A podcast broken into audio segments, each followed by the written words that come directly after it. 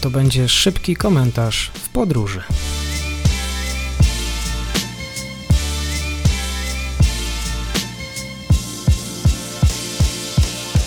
Dzień dobry wszystkim słuchaczom. Szybkim komentarzu z podróży. Prezydent Turcji Erdoğan powiedział, że nie uznaje już przywódcy sąsiedniej Grecji i właściwie odmówi spotkania z nim na planowanym szczycie. Erdogan oskarżył greckiego premiera Hyriokosa Mitsotakisa o próbę zablokowania sprzedaży amerykańskich myśliwców F-16 podczas wizyty w Stanach Zjednoczonych. W mojej książce nie ma już nikogo takiego o nazwisku Mitsotakis, powiedział Erdogan dziennikarzom po spotkaniu gabinetu. Recep Tayyip Erdogan zapowiedział, że armia turecka podejmie ofensywę militarną na południowych granicach kraju, by ustanowić bezpieczną strefę szerokości 30 km, która pozwoli na zwalczanie terrorystów. Grecy powiedzieli, że nie wdadzą się w konfrontację oświadczeń. Awantura oczywiście dotyczy gruźb Turcji. E, Turcji, która chce zablokować rozszerzenie NATO. E, Ankara oskarżyła Finlandię i Szwecję o ukrywanie członków kurdyjskich milicji, które według niej stanowią zagrożenie właśnie dla Turcji. Erdogan oskarżył również Grecję, sojusznika z NATO, o ukrywanie terrorystów. Turecki prezydent oznajmił, że Ankara nierozważnie poparła akcesję Grecji do NATO w 1980 roku, co Ateny wykorzystały, by zwrócić się przeciw przeciw Turcji przy poparciu sojuszu. Turcja oczywiście i Grecja mają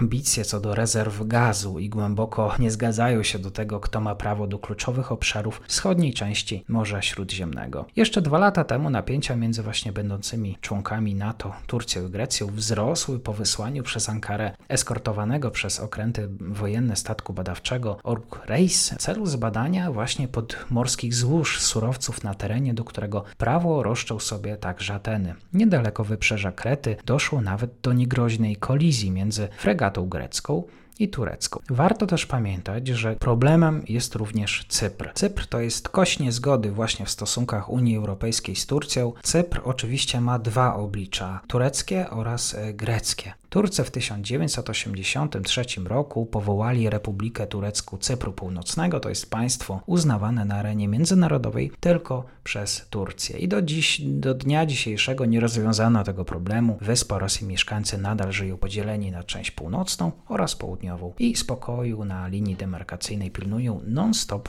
wojska Organizacji Narodów Zjednoczonych. O tym rozmawiałem również z Tomasem Orchowskim, autorem książki o Cyprze. Linkuję Wam materiał. No i zapraszam do odsłuchania. Pytanie, czy ten konflikt zbrojny między Grecją a Turcją może być prawdopodobny? Karol Wasilewski, ekspert właśnie do Turcji, twierdzi, że oba państwa raczej wolałyby go uniknąć. Jeszcze dwa lata temu e, właśnie dr Wasilewski pisał, że no rzeczywiście stosunki grecko-tureckie są napięte. Ostatnio najbardziej właśnie od 96 roku. Nie ma y, między krajami zaufania. Oba państwa postrzegają się coraz bardziej negatywnie, ale wydaje się, że ale wśród decydentów obu krajów panuje takie przekonanie, że okazanie słabości w sporze postawi w ich nieuprzywilejowanej pozycji względem rywala, stąd być może i takie utarczki na scenie dyplomatycznej, scenie międzynarodowej. Pamiętajmy teraz, że w obecnej sytuacji, właśnie w kontekście rozszerzenia NATO, Turcja pewnie zechce ugrać jak najwięcej. Dziękuję bardzo.